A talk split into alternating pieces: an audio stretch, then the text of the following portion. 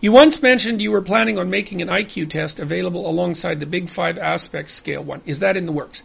Yes, we have an IQ test that we use for business testing, um, although we haven't made it available publicly yet. It is in the works, but not for a while. What we're doing instead, and, and that's because it has to be, while there's a bunch of work we still have to do on it to generate the reports so that they're going to be truly usable to people. That I would say is about three or four months work is necessary to do that.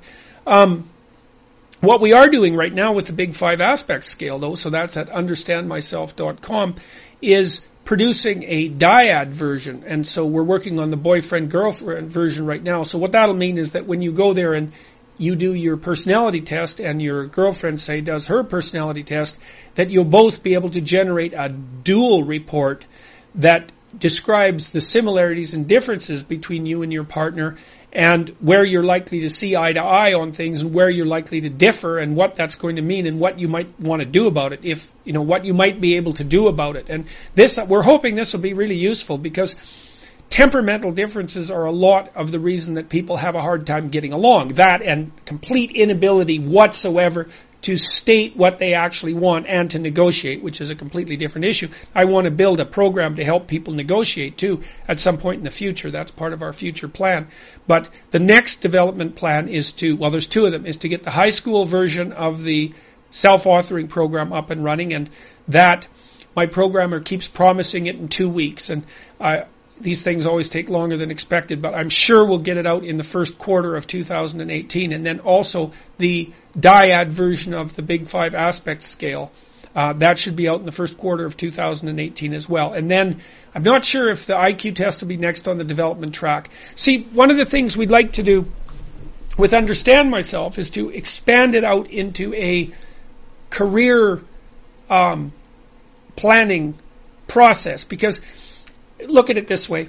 You know, if you have an IQ of 100, which is the average IQ, so that would place you sort of in the middle of the average high school class, being a lawyer is probably not a great career choice for you unless you're unbelievably conscientious because you're going to be competing with people who have a verbal facility, say, and a problem solving capacity that far exceeds yours. And you're going to have to work like mad to, to just be reasonably competent. And so what seems to be more logical is to take a good look at your intellectual prowess as given, because it's it's very powerfully biologically influenced, and to pick a domain of of career that you could excel in. Because why not pick a domain that you can excel in? There's lots of different things that you can be.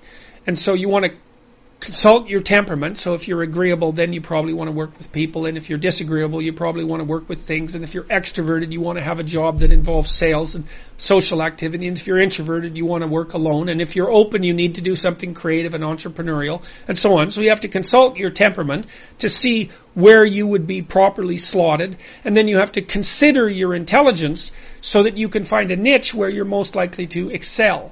And those niches exist. So, um, we'd like to combine the IQ test with the Big Five aspect scale so that we can give people reasonable career advice. It's been a long-term goal, and so those are all on the table. And I have good program team working on them, but they're very complicated things and they take a lot of time, and we don't want to make a mistake and all of that. So, but maybe the couples version and the high school version of the the couples version of the personality test and the high school version of the self-authoring in this quarter, and maybe maybe the career counseling version of the Big Five aspect scale in the next year. That would be lovely. Um, it's probably overly optimistic for the second part, but